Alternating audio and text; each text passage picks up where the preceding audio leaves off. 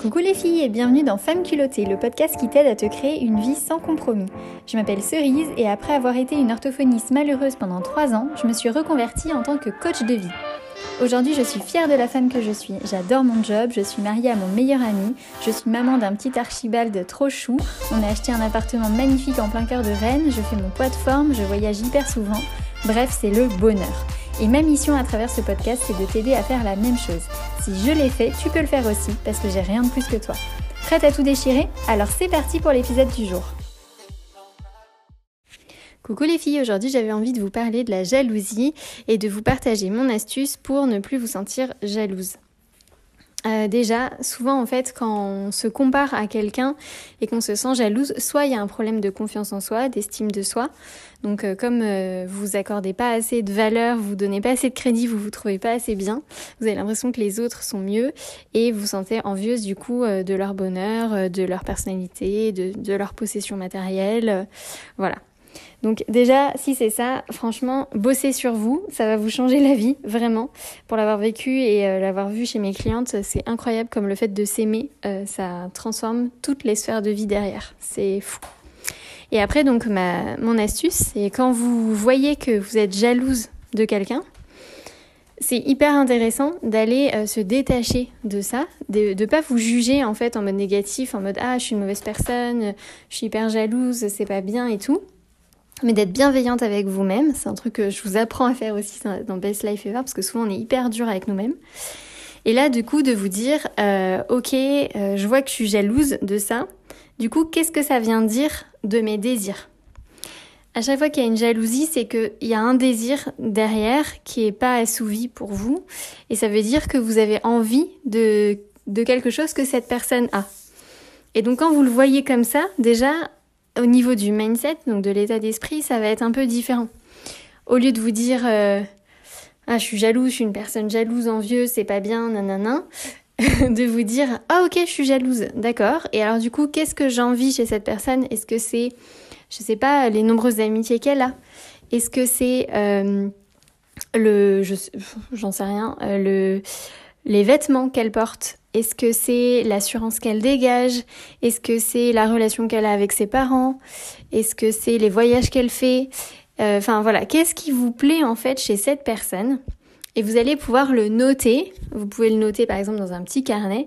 Et en fait, en vous baladant dans la rue, en, en vivant votre vie, à chaque fois qu'il y a de la jalousie qui pointe, d'aller enrichir en fait cette liste sur votre carnet en notant les choses que vous aimez chez les autres et vraiment de réfléchir à pourquoi en fait. Je me sens jalouse, pourquoi j'ai... Donc en fait vous, vous transformez un sentiment qui peut être un peu négatif en quelque chose de positif et constructif parce qu'une fois que vous avez identifié ce que vous admirez ou que vous enviez chez cette personne, vous allez vous dire ok alors c'est bien, je l'ai identifié mais maintenant qu'est-ce que je fais de ça? Et c'est là où c'est très très important. Sinon vous allez passer toute votre vie à vous comparer aux autres, à être plutôt négative, à remarquer que les choses qui vous manquent et à vous plaindre sans agir. Et là, vous êtes dans une posture de victime. Quand on est en responsabilisation de sa vie, c'est ce qu'on apprend à faire en coaching, et ben du coup, une fois qu'on a identifié un truc qu'on aime chez quelqu'un, on se dit ok, donc ça, ça veut dire que c'est quelque chose que je veux. Je le veux comment? Est-ce que je le veux exactement comme cette personne? Est-ce qu'il y a des choses qui seraient un peu différentes? Qu'est-ce que je veux exactement? Je vais le noter et je vais me dire, ok, c'est quoi la première action que je peux faire et qui va me rapprocher de ça? Est-ce que c'est d'aller demander à cette, personne comment elle a fait pour en arriver à ce résultat-là? Ça, c'est une autre astuce aussi qui est trop bonne, c'est toujours d'aller demander aux gens, quand vous admirez ou vous enviez, je le dis de façon positive, admirer quelque chose chez quelqu'un, d'aller lui demander comment il a fait ce qu'il a réussi à faire. Euh, donc ça peut être ça, la première action. Ça peut être... Euh, bah, euh, par exemple, imaginons que vous admirez le style vestimentaire de cette personne, ça peut être euh, de prendre rendez-vous avec un conseiller en image, parce que vous dites, bon bah moi, euh, j'aime pas mon style vestimentaire, ça va pas, il est temps que je fasse quelque chose et j'ai envie de me faire accompagner. Ou ça peut être juste d'aller demander à une copine qui a du style, ça peut être cette copine-là, et de lui dire, bah tiens, est-ce que tu voudrais bien venir m'aider à faire mon tri de dressing, euh, élaborer la liste de shopping et aller faire euh, du shopping ensemble et qu'on achète euh, des vêtements qui m'aillent bien. Et toi, je trouve que tu as bon goût, donc j'aimerais bien que tu m'aides à faire ça.